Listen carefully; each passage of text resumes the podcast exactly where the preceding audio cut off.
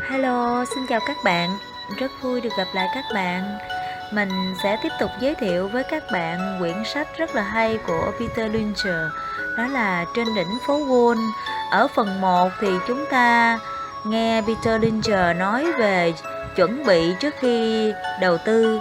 Qua phần thứ hai thì à, Peter Lynch cho chúng ta sẽ sẽ cho chúng ta biết là những nhà đầu tư thành công là như thế nào trong phần 2 này, chúng ta sẽ bàn đến những vấn đề như làm thế nào để khai thác mọi lợi thế, để nắm bắt được những vụ đầu tư đầy hứa hẹn, để đánh giá đúng thực lực của chính mình và kỳ vọng của bản thân đối với những lợi ích thu về được từ 6 danh mục đầu tư chứng khoán.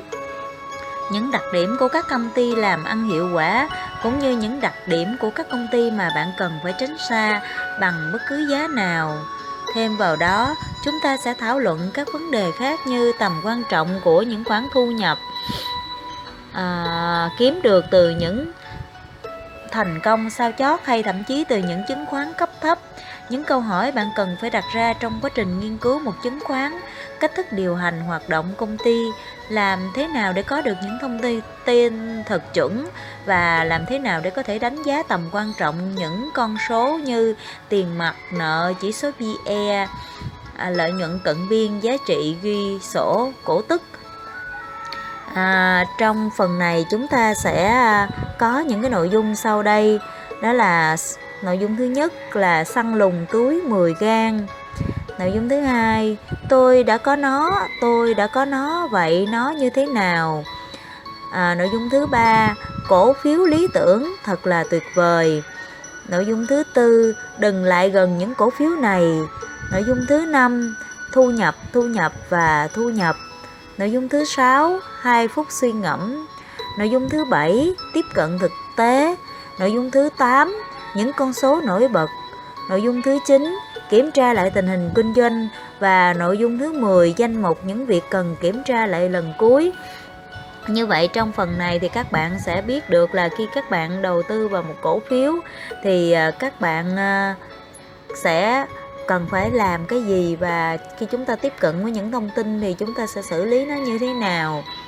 Các bạn có nhớ là hầu như tất cả các nhà đầu tư hoặc là um, những cái cái nhà đầu tư mà vĩ đại hoặc là những cái nhà mà à, giao dịch chuyên nghiệp á, họ viết những cuốn sách thì mình chú ý có một cái đặc điểm đó là người ta luôn nói là lý do khiến nhà đầu tư thua lỗ đó là do nỗi sợ hãi và lòng tham như vậy thì có bao giờ bạn nghĩ rằng nỗi thờ sợ hãi và lòng tham nó xuất phát từ đâu không ừ? Rồi như vậy cuối quyển sách này mình sẽ nói cho các bạn biết là nỗi sợ hãi và lòng tham nó đến từ đâu và chúng ta phải làm gì để khắc phục được nỗi sợ hãi và lòng tham đó. À, còn bây giờ thì chúng ta sẽ đi vào nội dung thứ nhất của phần 2 Săn lùng túi 10 gan Nơi lý tưởng để bạn bắt đầu sự nghiệp tìm kiếm túi 10 gan không đâu xa xôi mà rất gần gũi với cuộc sống thường ngày của bạn kề cận với ngôi nhà của bạn. Nếu không phải ở sân sau thì cũng là ở khu mua sắm đặc biệt là bất cứ nơi nào mà bạn chuẩn bị làm việc ở đó. Như tôi đề cập từ trước với hầu hết những chiếc túi 10 gram như Dinskin Donut, The Limited, Sabura, Rayford, McDonald, Temran, Bad Boy, thì bí quyết thành công đầu tiên hiển thị ở khắp nơi trên mọi miền đất nước những nhân viên cứu hỏa ở New England, những khách hàng ở trung tâm Ohio, nơi cửa hàng gà rán KFC đầu tiên được khai trương và cả đám đông đang đổ xô về Big and Show, tất cả đều có dịp để thốt lên rằng điều này thật kỳ diệu.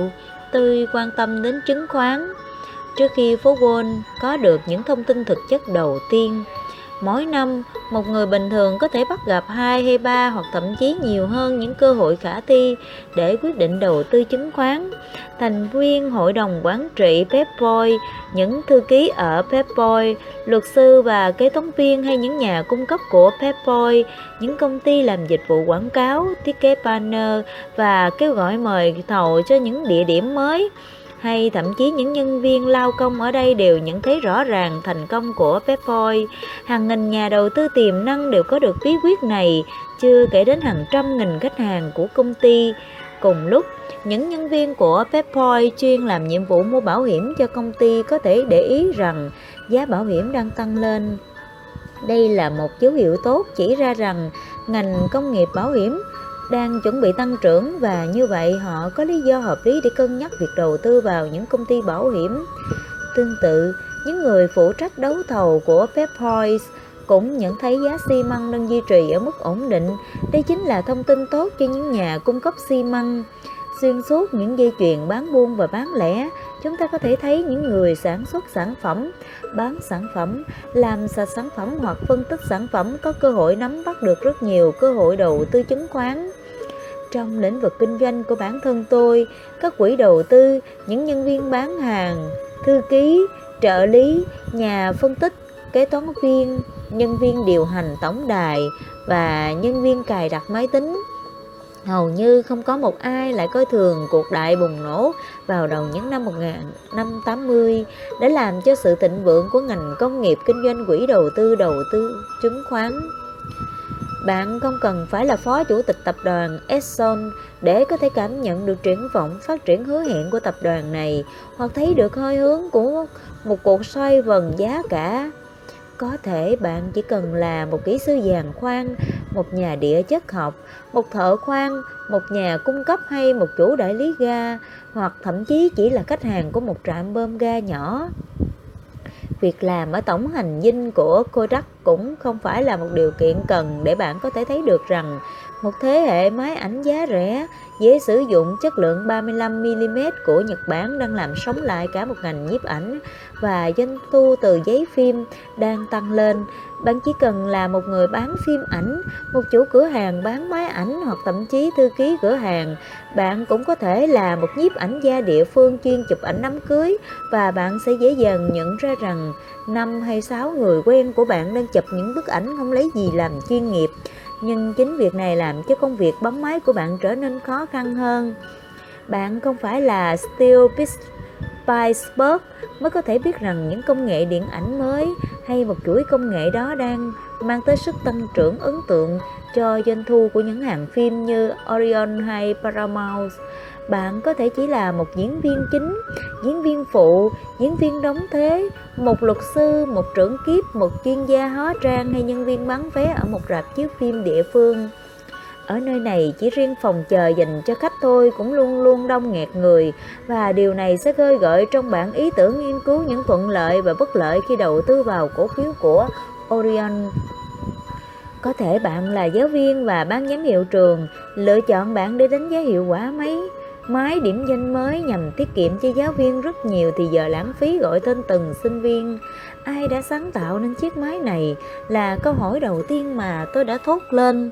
Thế còn về chiếc máy xử lý dữ liệu tự động Automatic Data Processing có thể xử lý được 9 triệu phiếu thanh toán trong vòng một tuần cho khoảng 180.000 doanh nghiệp vừa và nhỏ thì sao? Đây là một trong những cơ hội lớn nhất mọi thời đại. Công ty được niêm yết vào năm 1961 và doanh thu hàng năm tăng trưởng không ngừng.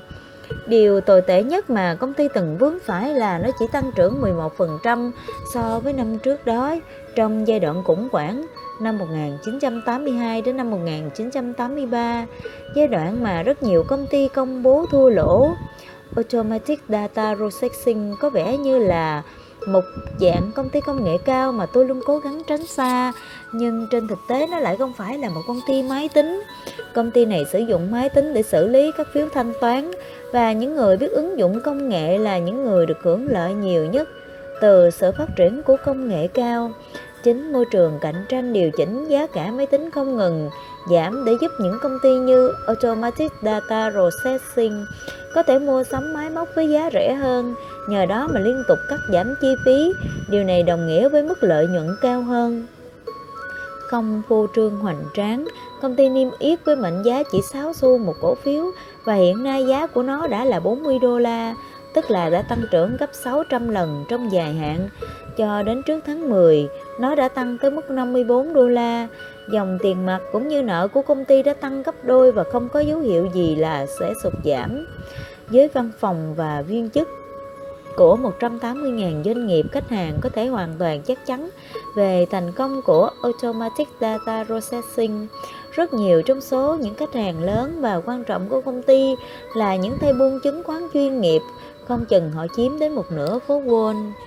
Thường thì chúng ta vật lộn không mệt mỏi để có nhưng được được những cổ phiếu hứa hẹn. Trong khi những cổ phiếu hứa hẹn ấy cũng tìm mọi cách để tiếp cận chúng ta. Túi 10 gan nảy sinh từ ung nhọt. Trong cuộc đời mình đã bao giờ bạn nghĩ đến một cơ hội như vậy? Điều gì sẽ xảy ra nếu như bạn về hưu sinh sống ở một nơi xa xôi, cách trục đèn giao thông gần nhất đến 10 dặm, phải tự trồng trọt để có lương thực và không có tivi để xem? Và tất nhiên, rồi cũng đến một ngày bạn phải cần đến bác sĩ.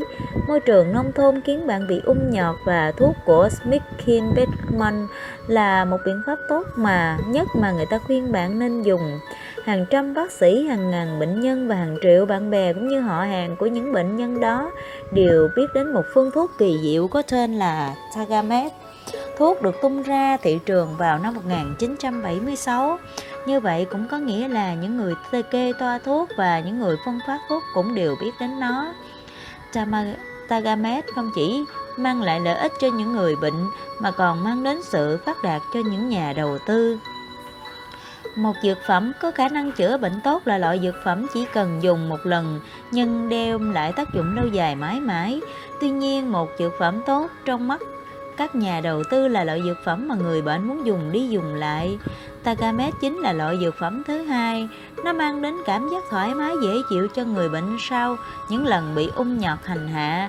Bệnh nhân là những người được hưởng lợi trực tiếp, sẽ dùng thuốc nhiều lần sau đó. Chính điều này gián tiếp mang lại lợi ích cho những cổ đông của Smith Clean Bedman, nhà sản xuất Tagamet.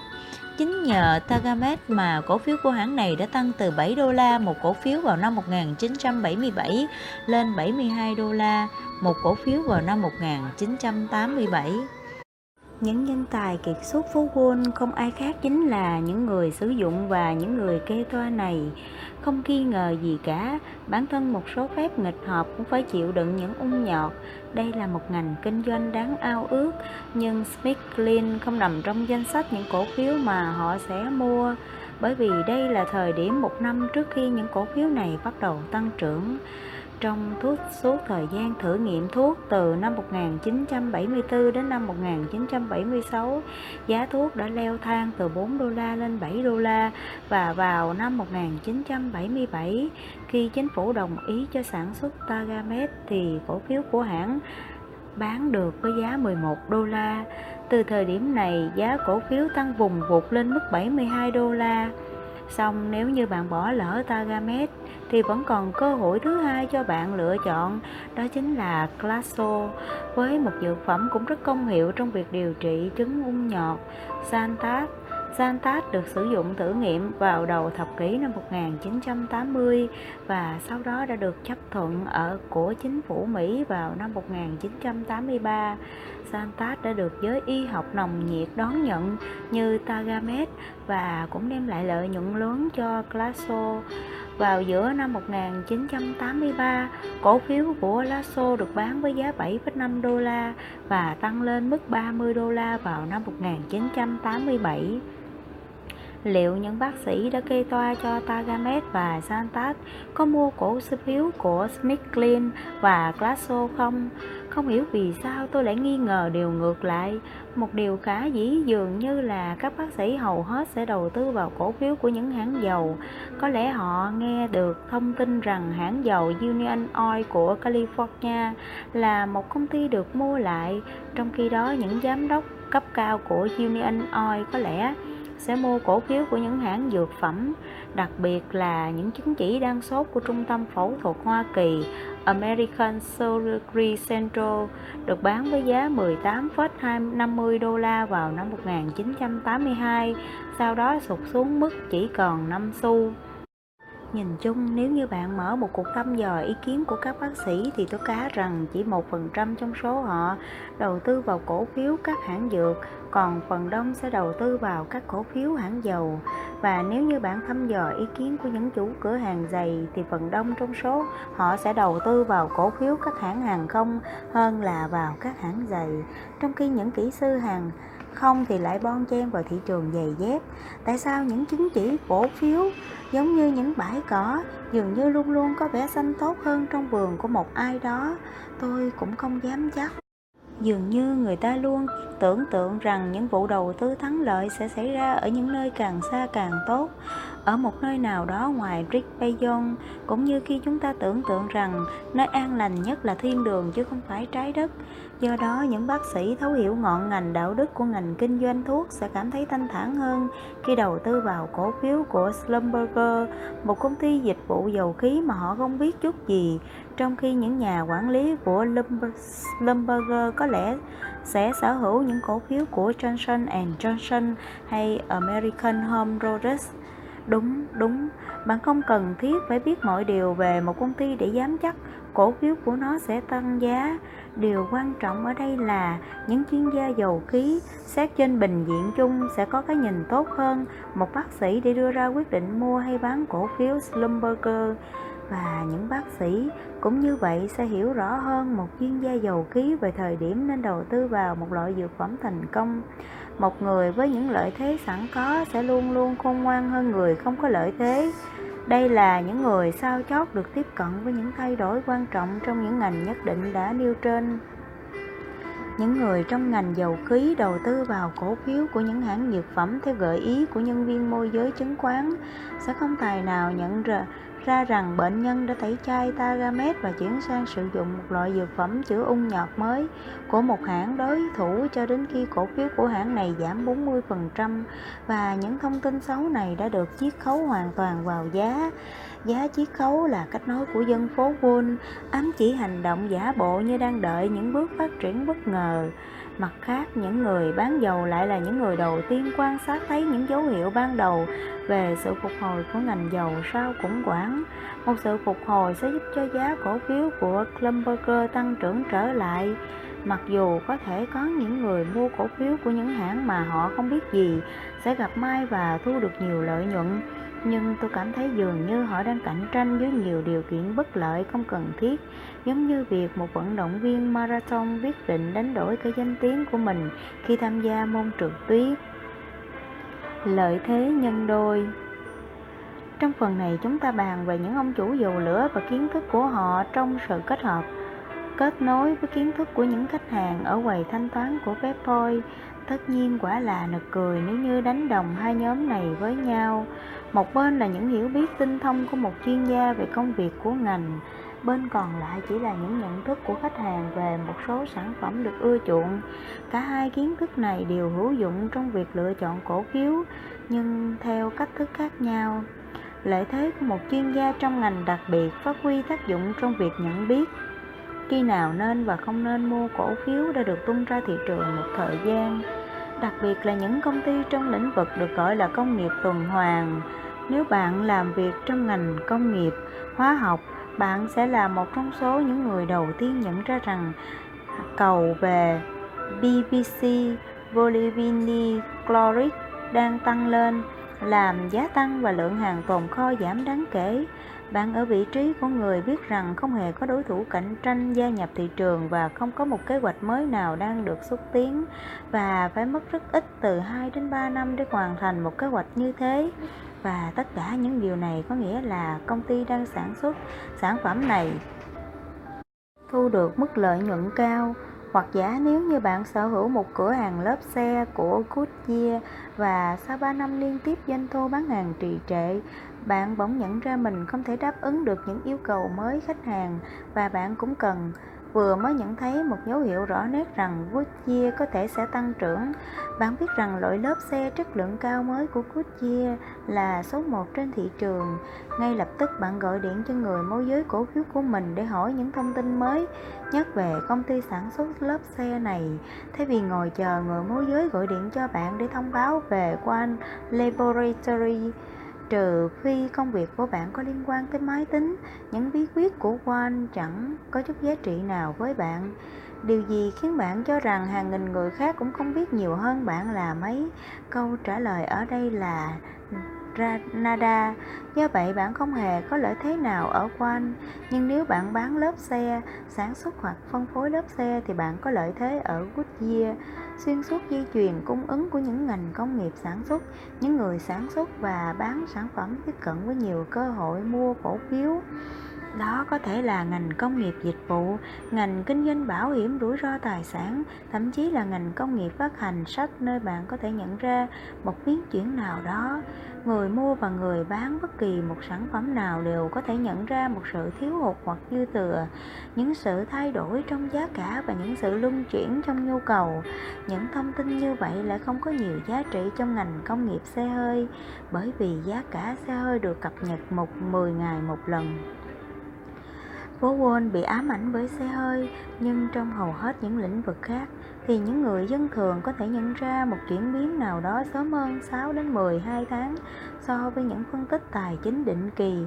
Điều này mang lại cho cái đầu, cái đầu đi trước thời đại một sự kỳ vọng về triển vọng tăng trưởng thu nhập và thu nhập.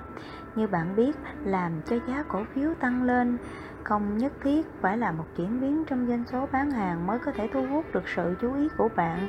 Đó có thể là việc các công ty mà bạn biết sở hữu những tài sản ngầm khổng lồ nhưng không hề được đưa lên bảng cân đối tài sản.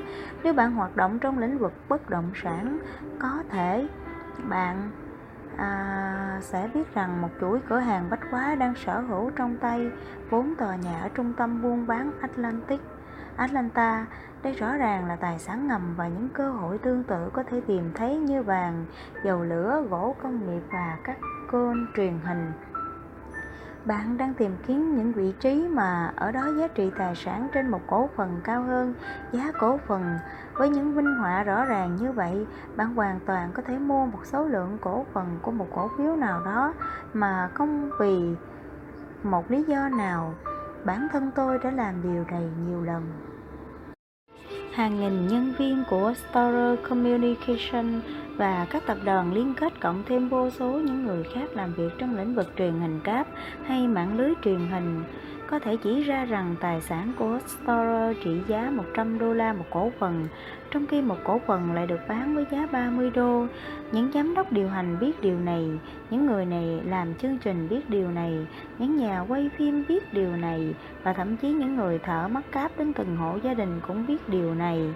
Việc mà tất cả họ nên làm là mua cổ phiếu Storer với giá 30 đô la hoặc thậm chí 35, 40 hay 50 đô la và chờ cho đến khi những chuyên gia phố Wall phát hiện ra giá trị thực của cổ phiếu.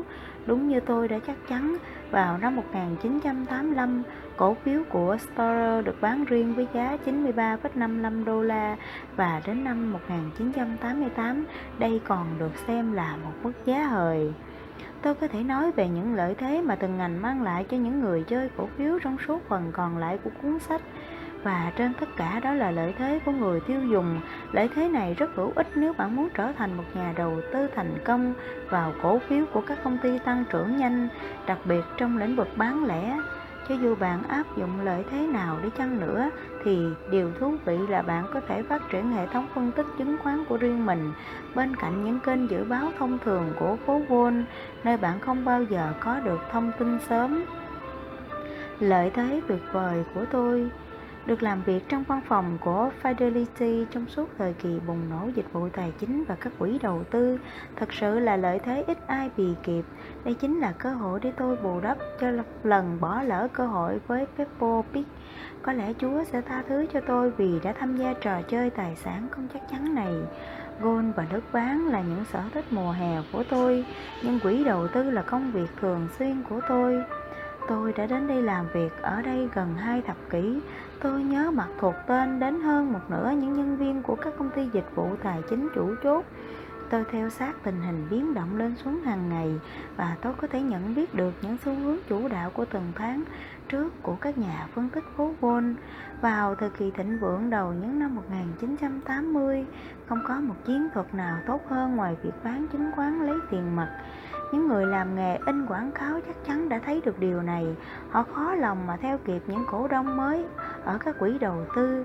Đội ngũ bán hàng chắc hẳn cũng thấy được nhiều điều này khi họ đi ngang dọc đất nước trên chiếc Pinnavarot và trở về với bạc tỷ trong tay.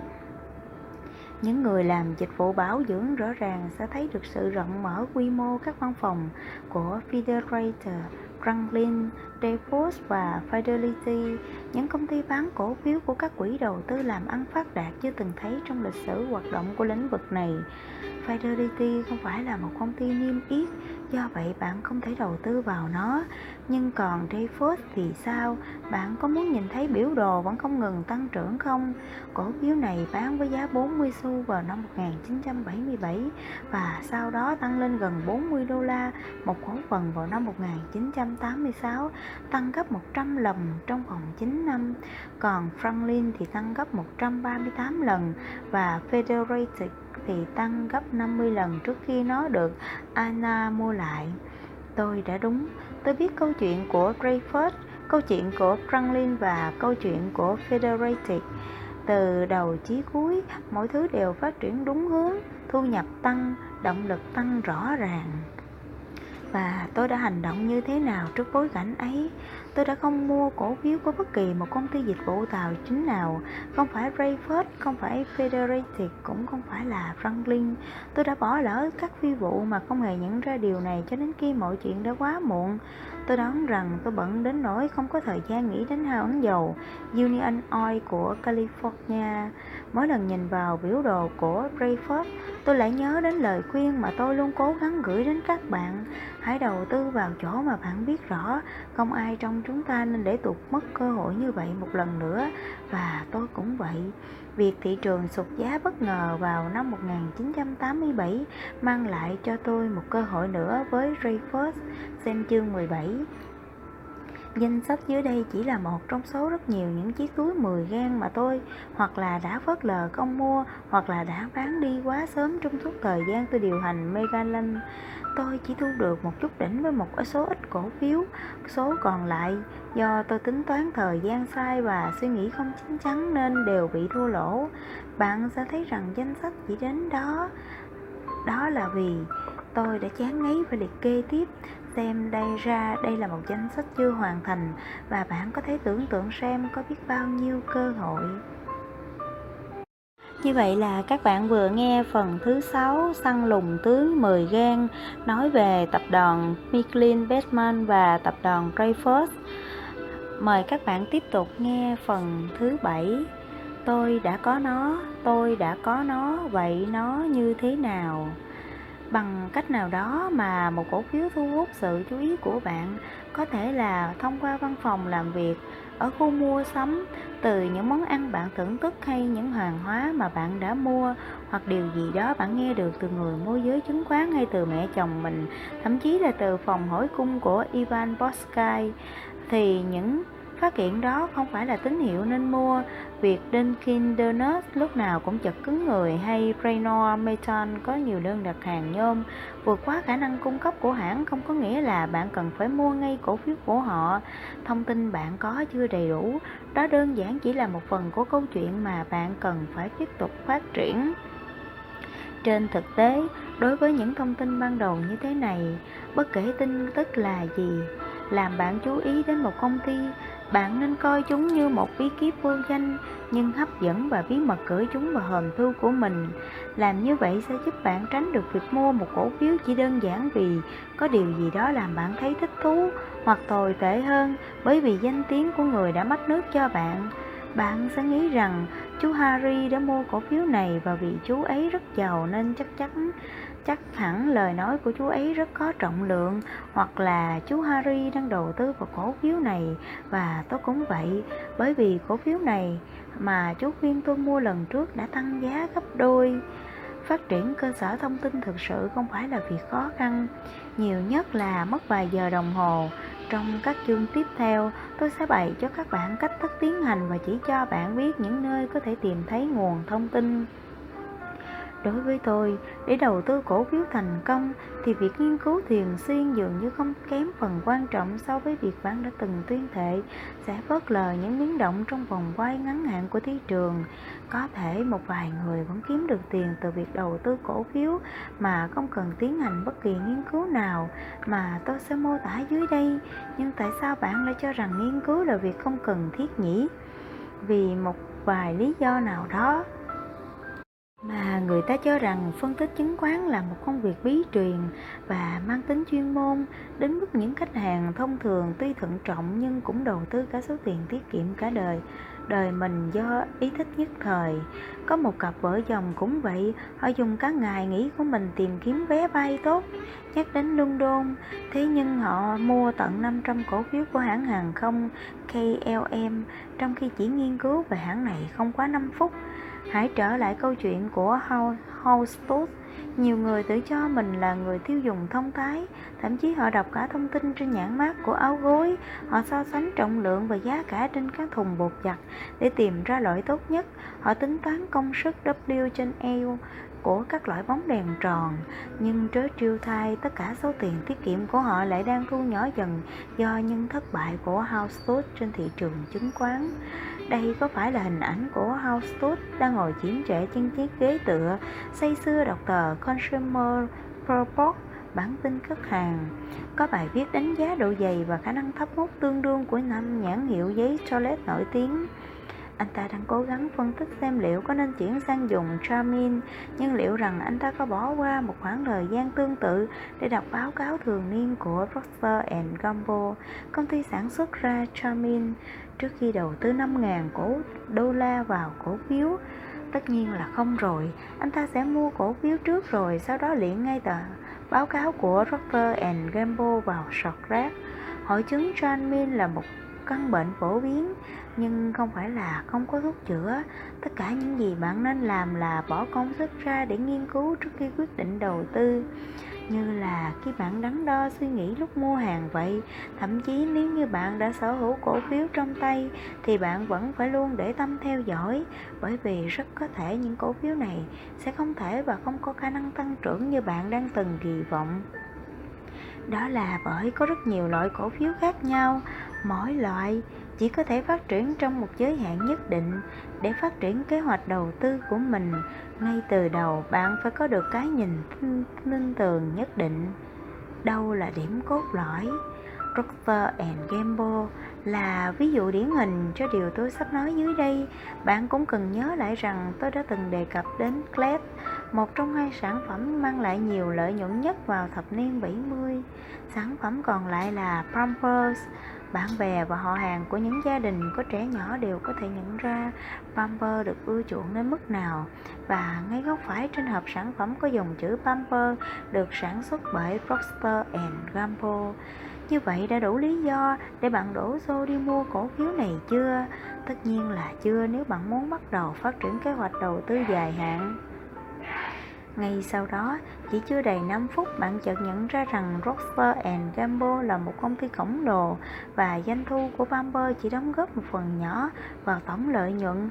Pamper mang lại một vài khác biệt cho Procter Gamble, nhưng so với những gì mà LED đóng góp cho Harness, một công ty nhỏ hơn thì xem ra kết quả mà nó đem lại cũng không nhiều lắm.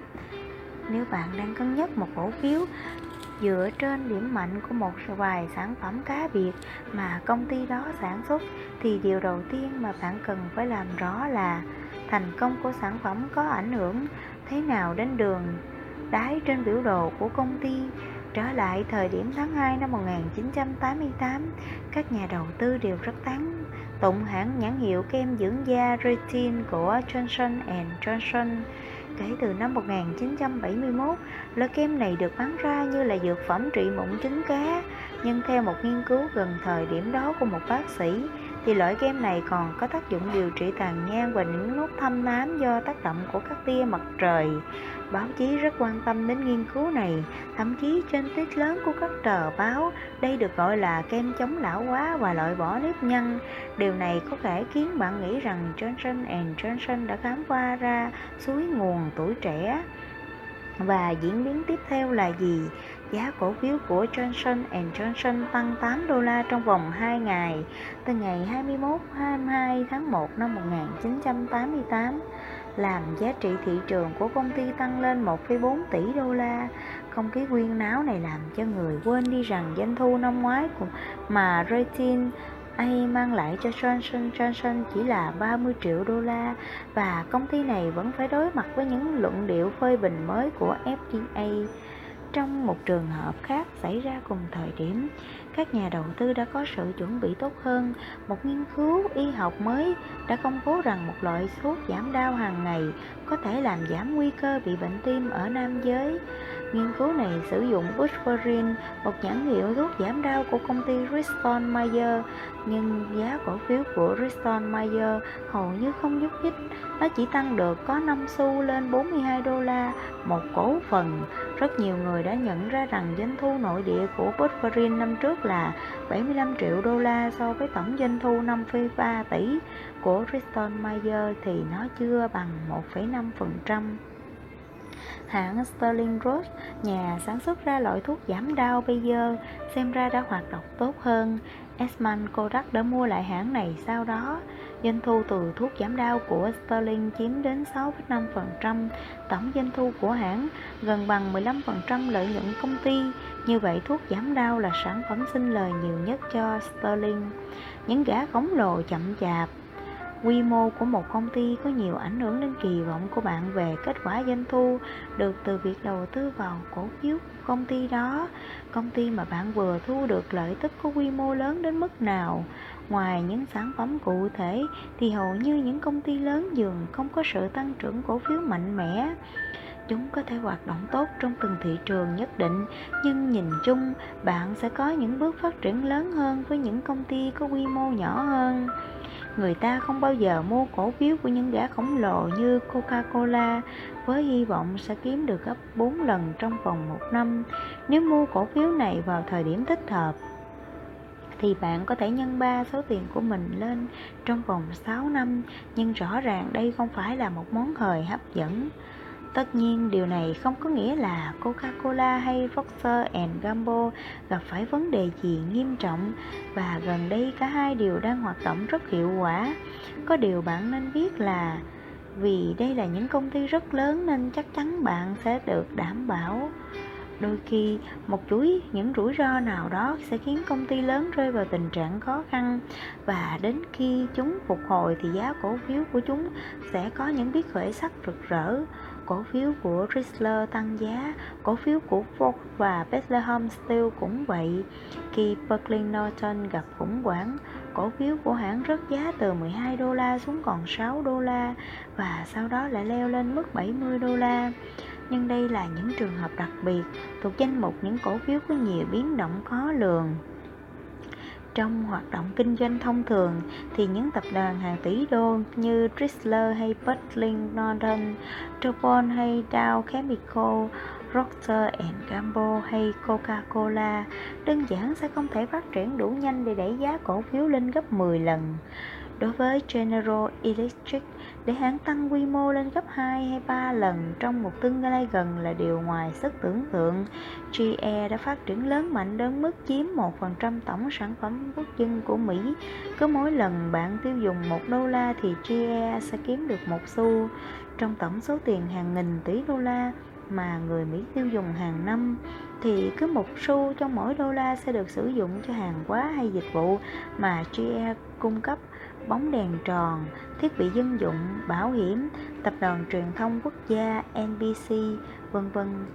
Ở các công ty lớn này, mọi việc được tiến hành rất hiệu quả, cắt giảm chi phí, phát triển thành công sản phẩm mới, ngoại trừ những chi nhánh hoạt động kém, không bị hút vào vòng xoáy của ngành công nghệ máy tính, nhưng giá cổ phiếu của họ cũng chỉ nhúc nhích chút đỉnh. Đây không phải là lỗi của GE, giá cổ phiếu không thể tăng nhiều mà chỉ dậm chân tại chỗ bởi vì nó là cổ phiếu của một tập đoàn lớn mạnh. GE phát hành ra thị trường tổng cộng 900 triệu cổ phiếu và tổng giá trị thị trường của hãng là 39 tỷ đô la. Lợi nhuận hàng năm hơn 3 tỷ đô la giúp GE lọt vào top 500 công ty hàng đầu theo xếp hạng của Fortune. Trừ khi GE thâu tóm cả thế giới bằng không không có cách nào khác để hãng có thể tăng tốc nhanh hơn nữa. Song tốc độ tăng trưởng lại quyết định giá cổ phiếu, nên không có gì ngạc nhiên khi chia tăng giá chậm hơn La Quinta. Nếu như mọi yếu tố khác là như nhau thì tốt hơn là nếu như bạn đầu tư vào các công ty có quy mô nhỏ hơn. Trong thập kỷ trước Pick and sell đã mang lại cho bạn nhiều lợi nhuận hơn Share, cho dù cả hai đều là những chuỗi bán lẻ. Và bây giờ là khi mà Western Management đã là một tập đoàn hàng tỷ đô la, thì xét về tốc độ phát triển, nó đã bị tụt lại sau những công ty mới gia nhập xử lý chất thải nhưng tăng trưởng nhanh. Trong sự phục hồi gần đây của ngành công nghiệp thép cổ đông của những công ty nhỏ hơn như Nucor lại làm ăn khá hơn những công ty trong US Steel bây giờ là US East. Cũng như vậy trong ngành công nghiệp sản xuất thuốc, hãng Smith Bedman tuy nhỏ nhưng lại hoạt động tốt hơn ông lớn American Home Products 6. Mức xếp hạng cổ phiếu sau khi đã thiết lập xong mối quan hệ giữa các công ty trong cùng một ngành cụ thể dựa trên quy mô, tôi sẽ phân loại các công ty vào trong nhóm 6 danh mục điển hình, nhóm tăng trưởng chậm, nhóm vững mạnh, nhóm tăng trưởng nhanh, nhóm theo chu kỳ, nhóm đột biến và nhóm có nhiều tài sản ngầm. Tất nhiên có bao nhiêu nhân viên môi giới chứng khoán thì sẽ có bấy nhiêu cách phân loại Nhưng theo tôi phân loại theo 6 cách như trên Vừa bao quát được hết lại vừa vừa đưa ra được những điểm khác biệt rõ nét có ích cho các nhà đầu tư các quốc gia có tốc độ phát triển đánh giá bằng GNP, từng ngành công nghiệp cũng có tốc độ phát triển và các công ty cũng vậy. Dù là dạng thực thể nào thì phát triển có nghĩa là năm sau làm được nhiều hơn năm trước.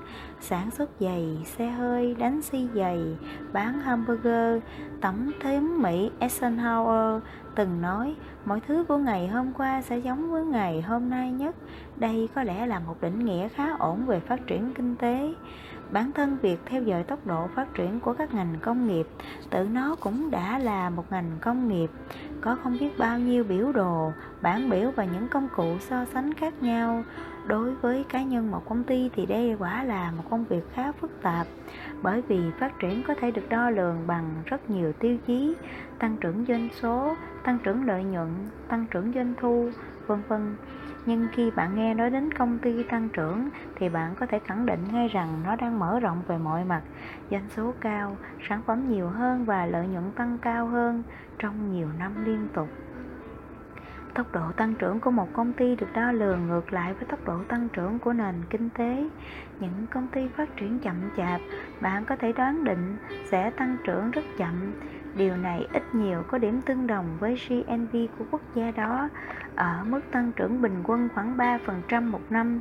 Những công ty phát triển nhanh thì sẽ tăng trưởng mạnh, có lúc lên đến 20 hay 30% một năm. Đây là nơi bạn có thể tìm được những cổ phiếu bùng nổ.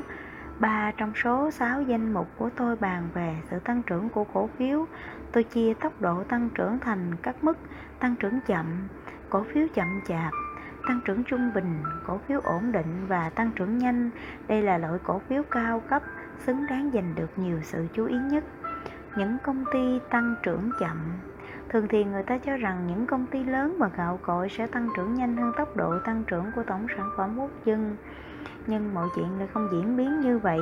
Những công ty này ban đầu sẽ tăng trưởng rất nhanh, nhưng rốt cuộc chúng sẽ trở nên kiệt quệ và rã rời bởi một trong hai lý do hoặc là chúng đã phát triển đến mức giới hạn, hoặc là chúng đã quá mệt mỏi với việc gồng lên để nắm lấy mọi cơ hội. Khi một ngành công nghiệp đã hoàn toàn trì trệ, thì mọi công ty trong ngành cũng sẽ mất đi độ năng, mất động năng tăng trưởng. Ngày nay, phổ biến trong nhóm này là các công ty điện, nhưng bạn biết đấy, trong những năm 50 và 60 thì những công ty điện tử lại là nhóm tăng trưởng nhanh với tốc độ phát triển gấp 2 lần tốc độ tăng GNP. Đó là những công ty thành công và cổ phiếu của chúng cũng vậy. Nhưng khi con người lắp đặt điều hòa trung tâm, mua sắm tủ lạnh lớn, vô hình chung họ đã làm tăng các hóa đơn sử dụng điện, góp phần làm cho điện dân dụng trở thành một ngành công nghiệp tăng trưởng mạnh. Vì thế, những công ty lớn trong ngành, đặc biệt là Sunbelt, đạt tốc độ tăng trưởng hai con số. Trong những năm 1970, giá năng lượng tăng vọt khiến người tiêu dùng sử dụng điện tiết kiệm hơn, hệ quả là các công ty này không giữ được đà tăng trưởng. Những ngành công nghiệp tăng trưởng nhanh chóng, chẳng chóng thì chạy cũng sẽ biến thành những ngành tăng trưởng chậm và tất cả những chuyên gia phân tích hay dự đoán bỗng nhiên trở thành những kẻ ngốc nghếch trước thời cuộc. Người ta luôn có xu hướng cho rằng mọi thứ sẽ không bao giờ thay đổi, nhưng chắc chắn là thay đổi sẽ diễn ra. Anco đã từng là công ty có danh tiếng vững vàng như Apple ngày nay, bởi vì thời đó nhôm là ngành công nghiệp tăng trưởng trong năm, những năm 1920, các công ty vận tải đường sắt tăng trưởng như vũ bão khi mà Walter Chrysler rời bỏ ngành này để chuyển sang lĩnh vực tự động thì ông đã phải cắt giảm tiền lương công nhân. Người ta đã nói với ông rằng đây không phải là ngành đường sắt, thưa ngài Chrysler. Sau đó xe hơi trở thành ngành công nghiệp tăng trưởng một thời gian sau là thép rồi, hóa chất rồi, điện lực và cuối cùng là máy tính. Bây giờ thậm chí các công ty máy tính cũng đã phát triển chậm lại, ít nhất trong lĩnh vực sản xuất hệ thống máy tính lớn và máy tính loại nhỏ. Tương lai có lẽ IBM và Digital sẽ là những công ty được dự báo sẽ tăng trưởng chậm thật dễ dàng để tìm ra những công ty tăng trưởng chậm chạp trong số biểu đồ chứng khoán mà nhân viên môi giới chứng khoán của bạn có thể cung cấp hoặc là tìm kiếm ở thư viện. Biểu đồ của những công ty hạng này như Houston cũng tương tự như bản đồ địa hình. Trong biểu đồ địa hình, như bạn biết đấy, chẳng có ngọn đồi nào cả so sánh với biểu đồ của Walmart giống như một cuộc phóng tên lửa bạn sẽ thấy rằng quanh mắt rõ ràng không phải là một công ty tăng trưởng chậm. Một biểu hiện rõ ràng của công ty dạng này là họ trả cổ tức rất hào phóng và đều đặn. Tôi đã thảo luận vấn đề này kỹ càng ở chương 13. Một công ty sẽ trả cổ tức hào phóng khi họ không nghĩ ra cách thức mở rộng quy mô kinh doanh. Đối với giám đốc các tập đoàn, mở rộng quy mô được xem là nỗ lực nhằm khuếch trương thanh thế, còn trả cổ tức chỉ là một biện pháp máy móc không cần động não. Điều này không có nghĩa là rằng việc các giám đốc, tập đoàn trả cổ tức là sai lầm. Trong rất nhiều trường hợp đó là cách sử dụng thu nhập tốt nhất. Xem chương 13 bạn sẽ không tìm thấy trong danh mục đầu tư của tôi những công ty có tốc độ tăng trưởng chỉ 2 hay 3%. Bởi vì những công ty tăng trưởng chậm như thế thì giá cổ phiếu cũng không khá hơn là mấy. Thu nhập tăng là yếu tố làm giàu thêm cho các công ty. Vậy thì tại sao tôi và bạn lại phí phạm thời gian đầu tư vào những công ty dậm chân tại chỗ? Những công ty vững mạnh những công ty vững mạnh điển hình là Coca-Cola, Bristol Myers, Procter Gamble, công ty điện thoại Bell, Hershey, Preston Burina và Conrad Pamoli. Những gã khổng lồ trị giá hàng tỷ tỷ đô la này không phải là những nhà leo núi thần tốc, nhưng họ tăng trưởng nhanh hơn những gã chậm chạp. Như bạn có thể thấy trên biểu đồ của Procter Gamble, nó không bằng phẳng như biểu đồ của Trevor nhưng không thấy những đỉnh cao như Everest. Khi bạn đi lại ở đây, bạn cảm thấy như đang ở vùng đồi quanh chân nuôi chân núi, tăng trưởng doanh thu hàng năm từ 10 đến 12 phần trăm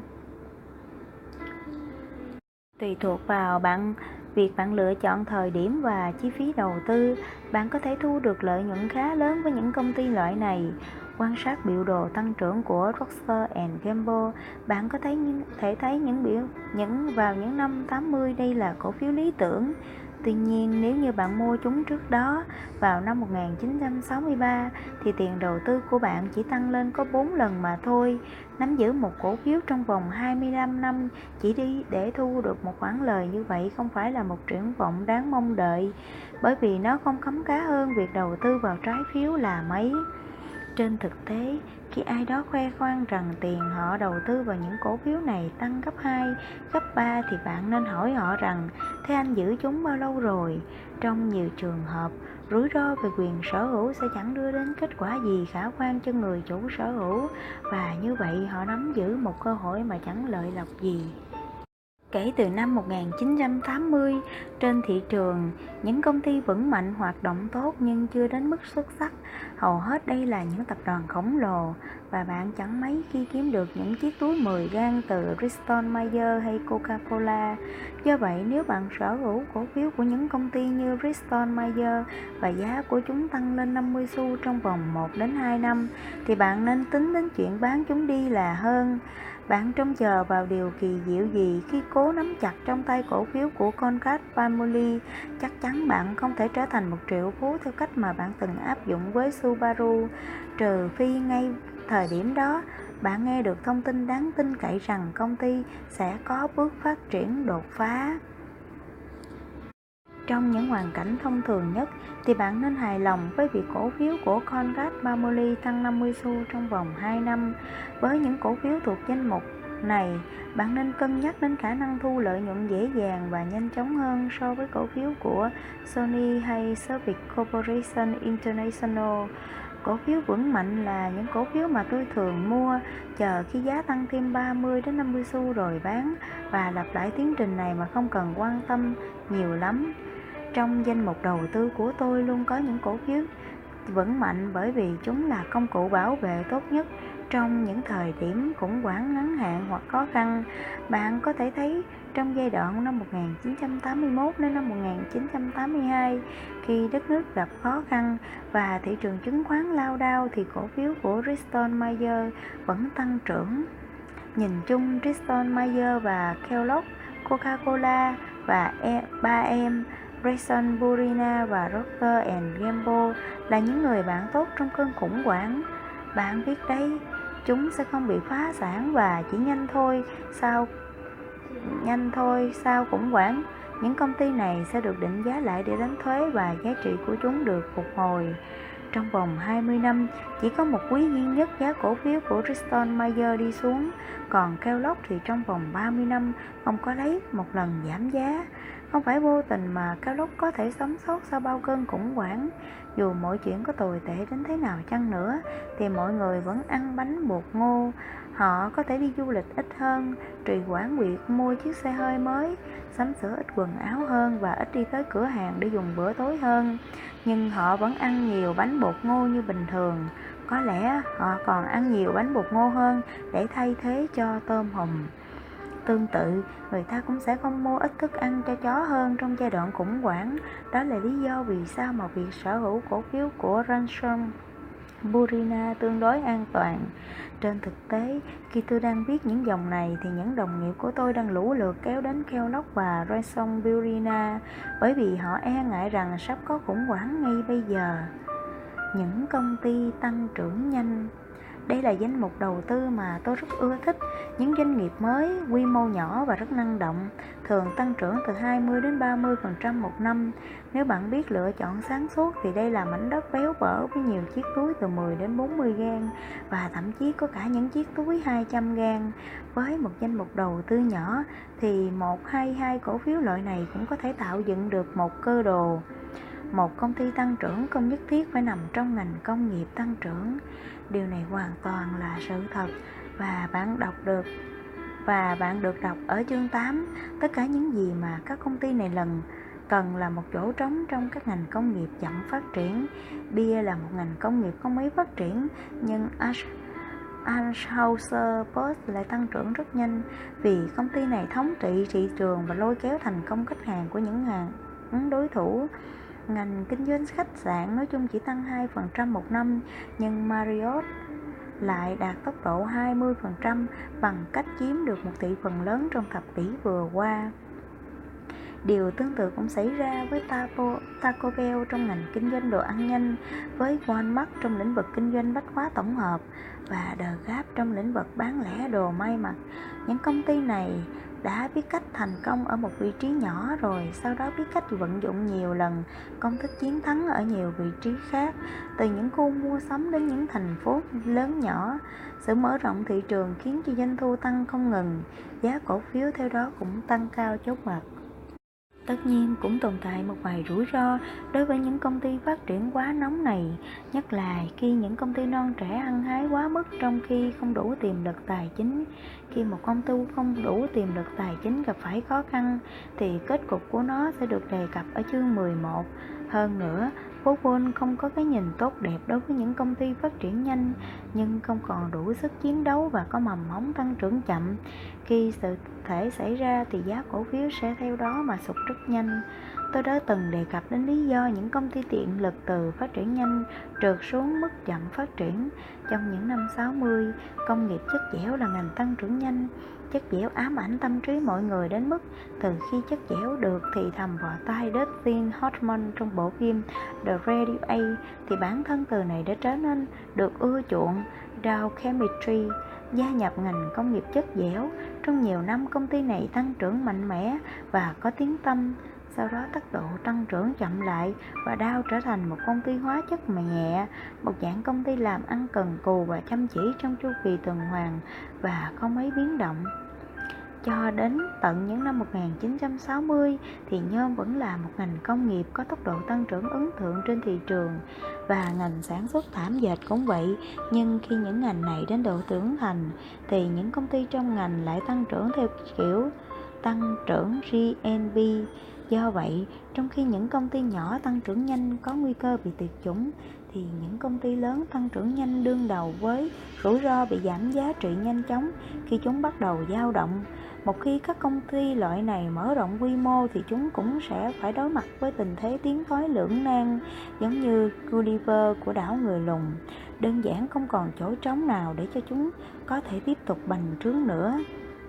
Nhưng cho đến khi các công ty này còn hoạt động tốt, thì cổ phiếu của chúng vẫn sẽ là những kẻ chiến thắng trên thị trường chứng khoán Tôi tìm kiếm những công ty có bản cân đối kế toán tốt và lợi nhuận tăng ổn định. Bí quyết ở đây là bạn phải xác định được thời điểm chúng dừng phát triển và cái giá mà bạn phải trả cho sự phát triển đó. Những công ty phát triển theo chu kỳ Công ty phát triển theo chu kỳ có nghĩa là sự tăng hay giảm trong doanh thu và lợi nhuận công ty tuân theo những quy luật ổn định, nếu không muốn nói là hoàn toàn có thể dự đoán được. Trong một ngành tăng trưởng thì hoạt động kinh doanh sẽ liên tục mở rộng, nhưng trong một ngành công nghiệp tuần hoàn thì nó sẽ mở rộng rồi lại thu hẹp, sau đó lại mở rộng.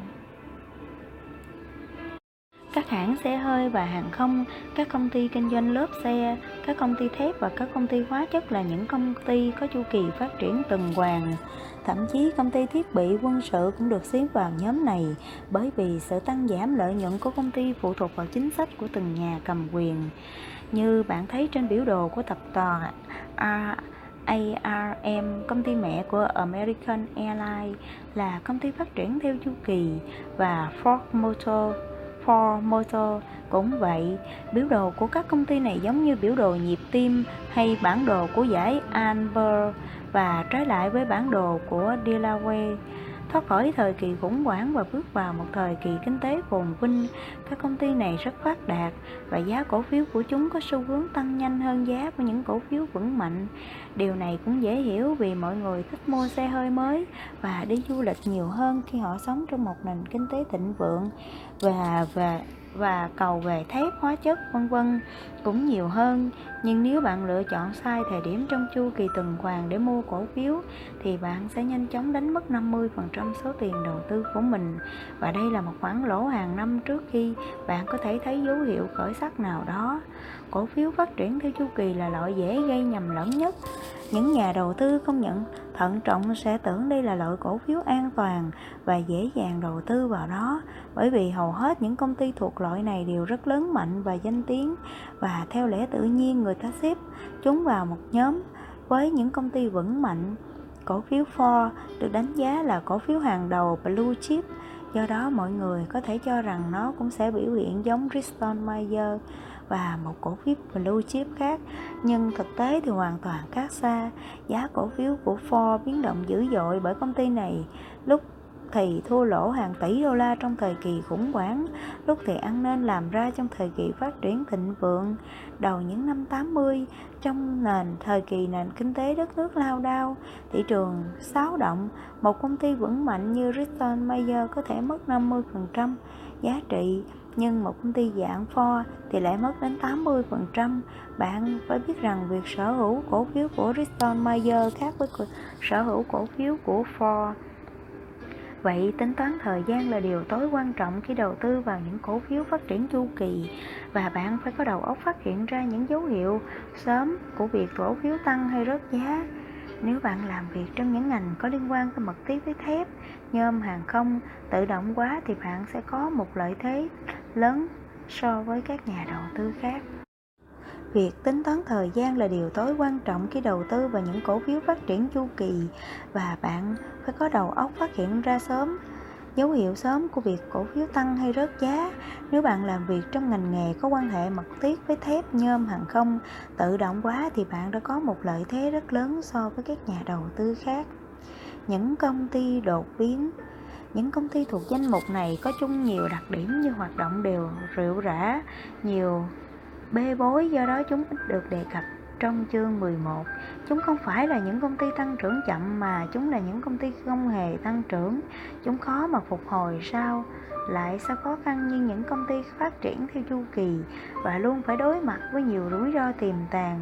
Ví dụ như Rizzler, thực tế Rizzler đã từng là một công ty phát triển theo chu kỳ và nó đã trượt dốc thê thảm tới mức người ta khó lòng tin được rằng nó sẽ lại đi lên. Một công ty có năng lực quản lý kém luôn là ứng ứng cử viên hàng đầu cho những rắc rối đã từng xảy đến Rizzler và có thể ở mức độ nhẹ hơn là Ford. Vụ sa phá sản của Penn Central từng là một trong những sự kiện gây chấn động nhất phố Wall.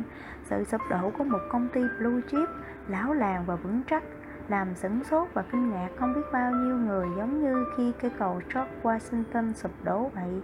Niềm tin của cả một thế hệ các nhà đầu tư bị lung lay, nhưng một lần nữa lại lé lên những tia hy vọng. Ben Central là một công ty phi thường. Chrysler, Ford, Penn Central và General Public Utility là những bằng chứng cho chúng ta thấy cổ phiếu dạng này bị rớt giá nhanh chóng đến mức nào. Ưu điểm lớn nhất khi đầu tư vào những công ty thành công là trong tất cả các danh mục cổ phiếu thì sự lên xuống của cổ phiếu loại này ít liên quan tới thị trường nói chung. Tôi đã mang lại cho các cổ đông của mình rất nhiều tiền nhờ việc mua cổ phiếu của Riddler. Tôi đã mua cổ phiếu này ở mức giá khởi điểm 6 đô la vào năm 1982 và quan sát nó tăng lên gấp đôi trong vòng chưa đầy 2 năm và sau đó là gấp 15 lần trong vòng 5 năm. Tôi đã đầu tư 5% số tiền quỹ vào cổ phiếu Riddler. Những cổ phiếu khác mà tôi sở hữu đã tăng giá rất cao, nhưng trong số đó không một cổ phiếu nào chịu ảnh hưởng của Ritzler bởi vì chúng tăng tăng giá không làm giá trị quỹ tăng lên nhiều. Thậm chí tôi cũng không mua Ritzler ở mức giá thấp nhất. Những người bạn bạo gan hơn đã mua Ritzler với giá 1,5 đô la và kiếm được những chiếc túi 32 gan. Dù thế nào, Ritzler cũng đã làm hài lòng nhiều người và cổ phiếu của Lockheed cũng vậy. Năm 1973, giá của nó là 1 đô la và thậm chí khi chính phủ phải ra tay can thiệp để cứu công ty khỏi khủng hoảng tài chính thì người ta vẫn mua nó với giá 4 đô la vào năm 1977 và đến năm 1986 giá cổ phiếu này đã lên tới 60 đô la. Lockheed là cổ phiếu mà tôi đã bỏ lỡ. Từ mỗi đồng vốn đầu tư, tôi đã gặt hái được nhiều lợi nhuận từ sự sống lại của Chrysler và Ben Central. Số lượng cổ phiếu tôi mua của công ty lớn này đóng vai trò đáng kể trong quỹ của tôi. Thật khó có thể liệt kê một danh sách đầy đủ những công ty thất bại trừ khi bạn có thể nhớ hết được hết chúng bởi vì sự tồn tại của chúng không còn trong sổ sách của S&P, sách biểu đồ và ghi chép của các nhà môi giới chứng khoán. Người ta không bao giờ còn nhắc đến những công ty này nữa. Cố gắng tôi cũng có thể tái hiện lại danh sách những công ty thất bại mà tôi ước gì đã không mua cổ phiếu của họ. Nhưng việc này chỉ khiến tôi thêm nhức đầu mà thôi. Dù vậy, xét trên tổng thể thì việc đầu tư vào những công ty đột biến vẫn rất thú vị và đáng quan tâm bởi những thành công đáng kể vào những thời cơ đặc biệt. Có rất nhiều công ty thuộc loại này và tôi đã từng sở hữu tất cả các cổ phiếu của những công ty này vào những thời điểm khác nhau. Chrysler và Lockheed là những công ty phụ thuộc hoàn toàn vào sự bảo đảm tín dụng của chính phủ. Còn có một số một loại khác là loại không ai đoán trước được điều gì mà điển hình là Con Edison. Ai mà có thể tin nổi vào năm 1974, bạn có thể bị thua lỗ khi đầu tư vào những công ty điện lực khi giá cổ phiếu tụt từ 10 đô la xuống còn 3 đô la. Và ai có thể tin được đến năm 1987, bạn lại có thể lãi nhiều như thế khi giá cổ phiếu tăng vọt từ 3 đô la lên 52 đô la. Một số công ty lại có vấn đề nhỏ mà chúng ta không lường trước, ví dụ như Tree My Islands. Khi những công ty này gặp phải những vấn đề nhỏ nhặt thì người ta lại thường làm trầm trọng nó lên. Tôi cũng, tôi đã kiếm được nhiều tiền với General Public Utility, chủ sở hữu của Tree My Island. Ai cũng có thể kiếm được như vậy chỉ cần bạn kiên nhẫn chịu khó cập nhật thông tin và đón nhận nó với thái độ thản nhiên nhất có thể. Sau vụ rò rỉ năng lượng phóng xạ từ lò phản ứng hạt nhân vào năm 1979 thì cuối cùng tình hình cũng trở nên bình ổn. Vào năm 1985, GPU công bố hãng sẽ khởi động một lò phản ứng dự trữ đã không được sử dụng đến trong vòng nhiều năm sau vụ khủng hoảng. Tuy nhiên không bề hề bị ảnh hưởng gì đây là một dấu hiệu tích cực và thậm chí còn khả quan hơn nữa khi các công ty điện lực khác đồng ý chia sẻ chi phí trong việc làm sạch Trismile Island. Bạn có thể gần 6 năm để mua cổ phiếu sau khi nơi này yên ổn trở lại và các thông tin tốt lần lượt được tung ra. Vào năm 1980, giá nhích một chút lên 3, sau đó là 15 đô la vào cuối năm 1985 và đạt mức kỷ lục 38 đô la vào tháng 10 năm 1988. Tôi cố gắng tránh mọi thảm kịch khi mà các kết quả tích cực chưa được đo lường cụ thể, ví dụ như thảm họa của Bhopal ở chi nhánh của Union Caprice tại Ấn Độ đó là một vụ rò rỉ khí khiến hàng nghìn người chết và số tiền mà Union Carbide phải bồi thường cho các vụ, các gia đình trong vụ thảm họa vẫn còn là câu hỏi còn để ngỏ. Tôi đã đầu tư vào cổ phiếu của John McVin, nhưng sau đó đã bán đi, chịu mức lỗ tối thiểu sau khi nhận ra rằng công ty không có cách nào để dự đoán khả năng mở rộng tài sản nợ của công ty. Có một dạng gọi là công ty con lý tưởng nhất trong một công ty mẹ phá sản Điển hình là Toys R Us, công ty hoạt động thành công vượt trội hơn công ty mẹ đã già yếu và kết quả là giá trị công ty tăng lên 57 lần. Một dạng nữa là công ty cơ cấu lại để tối đa hóa giá trị cổ đông, điển hình là Penn Central. Phú Quân xem ra có vẻ ưa chuộng những công ty tái cơ cấu lại và bất kỳ một vị giám đốc hay chủ tịch hội đồng quản trị nào đề cập đến vấn đề này đều sẽ được mọi người thiệt nhiệt lực hưởng ứng tái cơ cấu là cách thức để các công ty thanh lọc những chi nhánh hiện hoạt động không hiệu quả. Việc mua sớm những chi nhánh yếu mệnh này cũng nhận được những tràng pháo tay tán thưởng. Mọi người gọi việc này là đa dạng hóa danh mục đầu tư, còn tôi gọi là đa dạng hóa lĩnh vực kinh doanh. Tôi sẽ nói thêm về đa dạng hóa lĩnh vực kinh doanh, khía cạnh tích cực duy nhất là việc một vài công ty khi tiến hành đa dạng hóa lĩnh vực kinh doanh của mình sẽ là những ứng viên tương lai cho nhóm những công ty đột biến. Goodyear đang quay trở lại, nó đã rút khỏi lĩnh vực kinh doanh dầu khí, bán tống những chi nhánh hoạt động kém hiệu quả và tập trung vào lĩnh vực nó hoạt động tốt nhất sản xuất lớp xe. Merck đã dũ bỏ carbon và thanh lọc những dây chuyền yếu kém là một lần nữa nó lại tập trung vào sản xuất dược phẩm đúng quy cách. Bốn dưỡng phẩm mới đang trong thời kỳ thử nghiệm và hai trong số đó đã đạt tiêu chuẩn của FDA, lợi nhuận đang dần tăng lên. Những công ty có tài sản ngầm đây là nhóm các công ty có sở hữu tài sản nào đó rất giá trị nhưng phố Wall lại không hề biết đến với rất nhiều những nhà phân tích và tai mắt của các tập đoàn lớn rình mò xung quanh. Thật là vô lý khi có những tài sản mà phố Wall không để mắt tới. Ở những công ty này thì có những thông tin cục bộ là lợi thế lớn nhất. Tài sản có thể chỉ đơn giản là một két tiền mặt, đôi khi nó là bất động sản. Tôi đã từng đề cập đến Pepperbis là một công ty có tài sản ngầm. Đây là lý do tại sao Tôi nói vậy, vào cuối năm 1976, cổ phiếu được bán với giá 14,5 đô la, cộng thêm với 1,7 triệu cổ phiếu hiện thời. Hai điều này có nghĩa là tổng giá trị của công ty chỉ là 25 triệu đô la. Chỉ chưa đầy 3 năm sau, tháng 5 năm 1979, 20th Century Fox mua lại Pepper Pig với giá 72 triệu đô la, hay giá trị cổ phiếu lúc này là 42,5 đô la. Còn nữa, một ngày sau vụ máy bay này, Century Central Ford bán ngay mỏ chứa cát vàng của Pepper Pig với giá 30 triệu đô la và đây chỉ là một trong số rất nhiều tài sản của Pepper Pig. Nói cách khác, chỉ riêng mỏ cát vàng này đã có giá hơn những gì mà các nhà đầu tư trả cho toàn bộ công ty vào năm 1976. Như vậy, những nhà đầu tư này sẽ sở hữu cả 2.700 hecta ở trên Monte Forest và bán đảo Monterey, những cây cổ thụ hơn 300 tuổi, một khách sạn và sân golf mà không mất gì cả. Nhưng Pepper Pit là cổ phiếu OTC, còn cổ phiếu của New Holland và Lan Minh được niêm yết trên sàn giao dịch chứng khoán New York có thể thấy rất rõ ràng khi nó tăng giá gấp 20 lần. Công ty này có hai tài sản khổng lồ, Cowell Ren ở vịnh San Francisco và một tài sản khác lớn và có giá trị hơn nhiều là New Ranch chỉ cách trung tâm mua bán Los Angeles 30 dặm về phía bắc. New Ranch là một tổng thể hoàn chỉnh với khu vui chơi giải trí, khu văn phòng công nghiệp liên hợp rộng lớn mà nó đang phát triển một trung tâm mua sắm lớn. Hàng trăm nghìn cư dân bang California lái xe đến đây mỗi ngày. Những chuyên gia đánh giá bảo hiểm, chủ ngân hàng cầm cố thế chấp và các văn phòng bất động sản đều là những người tham gia thường xuyên vào các hợp đồng với New Home và họ biết rõ sự mở rộng giá trị tài sản của New Home nói riêng và giá trị của California nói chung.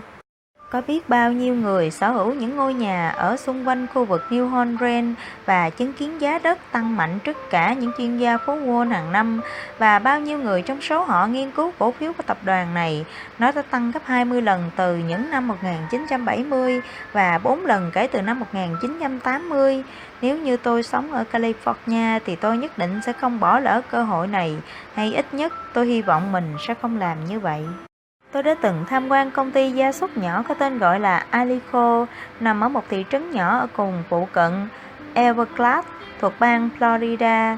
Tất cả những gì mà tôi nhìn thấy ở đây là những cây thông còi cọc, vài khóm cọ lùng, một vài con bò đang gặm cỏ xung quanh và có lẽ còn có 20 công nhân của Alico đang cố gắng làm việc hết mình để trông họ có vẻ bận rộn. Chẳng có gì là thú vị cho đến khi bạn khám phá ra rằng bạn có thể mua cổ phần của Alico với giá dưới 20 đô la một cổ phần và 10 năm sau, chỉ riêng đất đai của công ty đã đáng giá hơn 200 đô la một cổ phần. Một người đàn ông kỳ quặc có tên là Ben Hill Griffin Con đã mua cổ phiếu này và chờ cho đến khi phố Wall chú ý đến Alico. Bây giờ có lẽ ông ta đã kiếm được món lợi nhuận kết xù.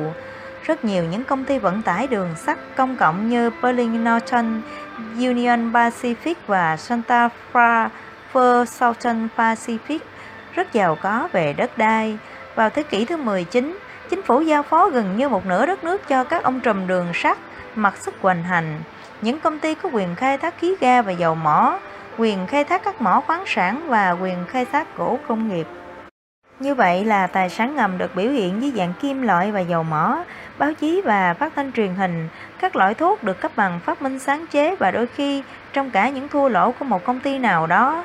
Đó là điều đã xảy ra với Ben Centro Sau khi thoát khỏi bờ vực phá sản, Ben Centro được hưởng một khoản ưu đãi thuế thua lỗ rất lớn. Điều này có nghĩa là khi công ty bắt tay trở lại vào làm vào việc làm ăn, nó không phải trả thuế thu nhập và thời điểm đó thuế thu nhập công ty là 50%, như vậy Ben Central đã được tái sinh với một lợi thế vượt trội hơn 50%. Thực tế, Ben Central là công ty sở hữu tài sản ngầm tiêu biểu, nó có tất cả ưu đãi thế thua lỗ, tiền mặt, đất đai rộng lớn ở Florida, mỏ than đá ở Tây Virginia và không phận ở Manhattan. Những ai làm việc với Ben Central đều biết rằng đây là cổ phiếu đáng mua. Hiện giá của nó tăng gấp 8 lần. Hiện tại tôi đang có trong tay cổ phiếu của tập đoàn Liberty, một công ty bảo hiểm nhưng lại sở hữu nhiều kênh truyền hình giá trị hơn cái giá mà tôi phải trả cho cổ phiếu của nó. Một khi bạn phát hiện ra rằng riêng các kênh truyền hình này đáng giá 30 đô la một cổ phần, trong khi cổ phiếu công ty được bán cũng với giá 30 đô la, bạn hãy lấy máy tính bỏ túi và lấy 30 trừ cho 30 kết quả bằng không. Đó chính xác là chi phí bạn bỏ ra để đầu tư vào cổ phiếu này. Tôi ước gì tôi đã mua nhiều hơn cổ phiếu của Telecommunication In với giá 12 xu một cổ phần vào năm 1977 và 10 năm sau đó nó đã tăng lên 250 lần với giá 31 đô la. Tôi chỉ giữ một vị trí rất nhỏ cho một công ty cáp lớn nhất ở Mỹ bởi vì tôi không đánh giá đúng giá trị tài sản thực của công ty, thu nhập rất nghèo nàn và tài sản nợ đáng lo ngại. Bởi vậy, theo những cách đo lường truyền thống thì kinh doanh cáp không phải là một ngành hấp dẫn, nhưng những tài sản ngầm dưới dạng đăng ký tên thuê bao hoàn toàn có thể bù đắp được cho thiếu sót trên. Tất cả những người có lợi thế trong việc à, lợi thế làm việc trong những công ty cáp đều biết điều này và tôi cũng vậy. Nhưng thật đáng tiếc, tôi không thu được gì nhiều ngoài một vị trí quá kiêm tốn trong ngành truyền hình cáp. Mặc cho sự hối thúc của Morris Smith, người thường xuyên đập bàn thuyết phục tôi nên mua thêm nhiều cổ phiếu hơn nữa. Rõ ràng ông ấy đã đúng vì những lý do quan trọng dưới đây. 50 năm trước đây, mỗi đăng ký thuê bao cáp có giá khoảng 200 đô la và 10 năm sau đó đã là 400 đô la. 5 năm trước là 1.000 đô la và bây giờ giá trị của nó là hơn 2.200 đô la. Những người trong ngành nắm rõ những con số này do đó không phải là những thông tin bí mật. Hàng triệu đăng ký thuê bao của Telecommunication là một tài sản có giá trị lớn vô cùng. Tôi nghĩ rằng tôi bỏ lỡ mất cơ hội này bởi truyền hình cáp không xuất hiện tại thị trấn của tôi cho mãi đến năm 1986 và trong nhà tôi là năm 1987 và vì vậy tôi không thể thực, trực tiếp đánh giá được giá trị của ngành công nghiệp này nói chung. Ai đó từng nói với tôi về nó, nhưng cũng chỉ nói về một điều hư vô nào đó. Nhưng chờ đến lúc bạn trực tiếp đối diện với những bằng chứng thì chúng đã chẳng còn ý nghĩa nghĩa lý gì nếu như tôi biết được rằng con gái yêu của mình thích xem kênh Disney đến mức nào, Anna mong chờ được xem Nickelodeon đến giường nào. Con gái cả Marie của tôi hâm mộ MTV cuồng nhiệt. Caroline thích thích thêm những bộ phim cũ của Peter David. Thề và tôi thích kênh tin tức CNN News hay kênh thể thao, thì tôi đã có thể hiểu được rằng truyền hình cáp là một phần thiết yếu của cuộc sống như là nước và điện vậy. Thật không thể nói hết được tầm quan trọng của kinh nghiệm cá nhân trong việc phân tích các công ty và xu hướng. Cơ hội đầu tư vào những công ty thuộc danh mục này tồn tại khắp mọi nơi. Chắc chắn bạn phải buộc phải có những kiến thức về công ty để nhận ra những tài sản ngầm mà nó đang sở hữu, và sau đó tất cả những gì bạn cần là sự kiên nhẫn. Lên bổng xuống trầm. Một công ty không bao giờ đứng mãi ở một vị trí nào đó. Trong suốt những năm theo dõi tình hình cổ phiếu, tôi đã chứng kiến hàng trăm công ty lúc nào lúc thì phù hợp với quy chuẩn này, lúc lại thích hợp với quy chuẩn khác. Những công ty tăng trưởng nhanh ban đầu sẽ hoạt động rất sôi nổi, nhưng rồi cũng đến ngày tiêu tan, như quy luật cuộc đời một con người vậy thôi. Chúng không thể mãi duy trì tốc độ tăng trưởng hai con số, không sớm thì muộn chúng sẽ già nua chậm chạp rồi hài lòng với một vị trí khiêm tốn trên thương tường, đầy cạnh tranh. Tôi đã nhận thấy điều này trong ngành dệt thảm và sản xuất dẻ chất dẻo, máy tính bỏ túi và thiết bị phần cứng, phục hồi sức khỏe và công nghiệp máy tính, từ Dow Chemical đến Tampa Electric, từ gã khổng lồ biến thành người tí hon. Stop and Shop là một ngoại lệ khi đi lên từ một công ty chậm phát triển. Những công ty phát triển như Micro thiết bị vi sóng và Texas Instruments đã từng là nhà vô địch với tốc độ tăng trưởng ngoạn mục, nay chỉ được liệt vào danh sách những công ty phát triển chu kỳ. Chrysler là một công ty chu kỳ truyền thống, gần như đã bị đánh bật khỏi sân chơi, nhưng sau đó nó xem ra lại là một công ty có nhiều biến động, thực hiện những bước nhảy vọt đột biến và lại trở thành một công ty chu kỳ. Những công ty tăng trưởng nhanh thường không hay bằng lòng với địa vị của mình nên thường đa dạng quá lĩnh vực kinh doanh, chiếu sáng thiếu sáng suốt. Điều này biến chúng thành những công ty có nhiều biến động. Những công ty phát triển nóng như Holiday Inn chắc chắn rồi sẽ tăng trưởng chậm lại và giá cổ phiếu sẽ giảm cho đến khi một nhà đầu tư thông thái nào đó phát hiện ra công ty này sở hữu nhiều bất động sản có giá trị và nó trở thành công ty có tài sản ngầm. Hãy nhìn xem điều gì đã xảy ra với những hàng bán lẻ của Federated và Alice Store, những khu bách hóa mà họ xây dựng trên những địa thế quan trọng, những trung tâm mua sắm mà họ sở hữu, họ trở thành kẻ thống trị nhờ những tài sản của mình. McDonald là một công ty tăng trưởng nhanh điển hình nhưng nhờ hàng trăm nhà hàng ăn nhanh mà nó hoặc là sở hữu hoặc là mua lại từ những đối tác đặc quyền kinh tiêu, mà về sau này nó có thể trở thành một nhân vật đáng gờm trong làng kinh doanh bất động sản. Những công ty như Penn Central có thể cùng một lúc được xếp vào hai hạng, và Disney trong suốt lịch sử hoạt động của mình đã từng nằm trong các hạng quan trọng sau. Nhiều năm trước, hãng phát triển với động năng tăng trưởng nhanh. Điều này dẫn đến sự phát triển vững chắc về kích cỡ cũng như tài chính của một tập đoàn vững mạnh.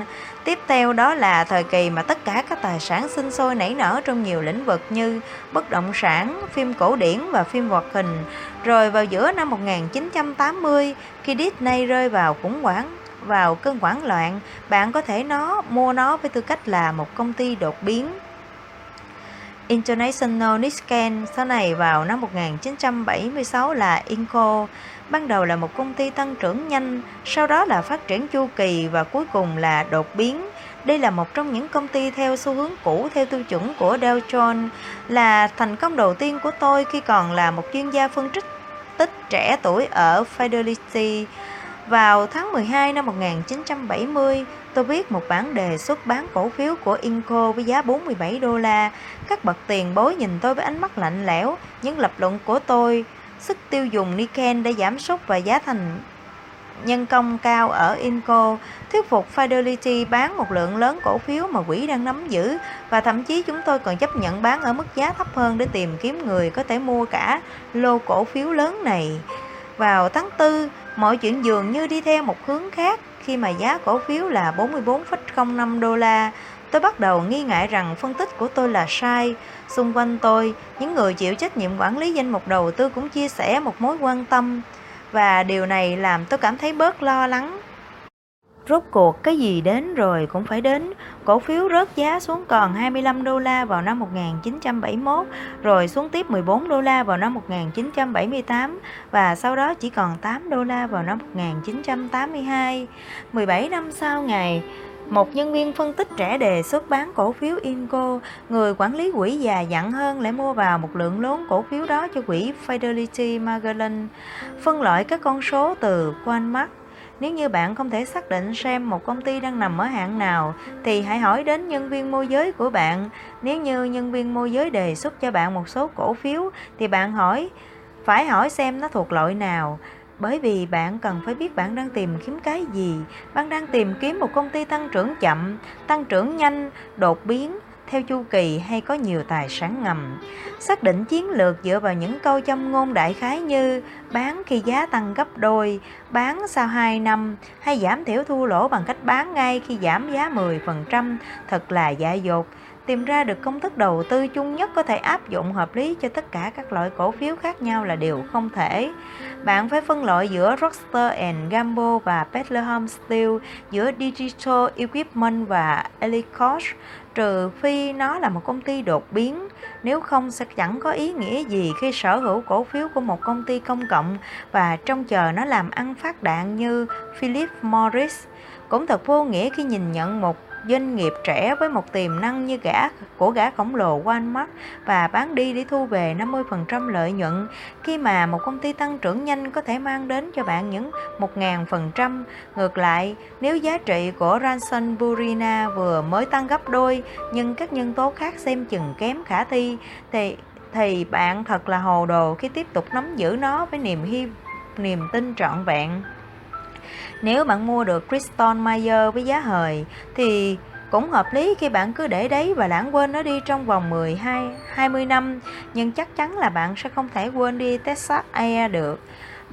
Những công ty ốm yếu trong các ngành công nghiệp chu kỳ không phải là loại mà bạn có thể bỏ quên sau nhiều cơn khủng hoảng. Phân loại cổ phiếu vào từng danh mục là bước đầu tiên để phát triển một câu chuyện. Giờ đây ít nhất bạn biết rằng câu chuyện sẽ thuộc mô tiếp nào. Bước tiếp theo là tìm đầy đủ những chi tiết giúp bạn xác định được câu chuyện sẽ diễn biến theo hướng nào. Như vậy là các bạn vừa nghe phần 2 trở thành nhà đầu tư đằng thành công. Nội dung thứ sáu là săn lùng túi 10 gan và nội dung thứ bảy là tôi đã có nó, tôi đã có nó. Vậy nó như thế nào?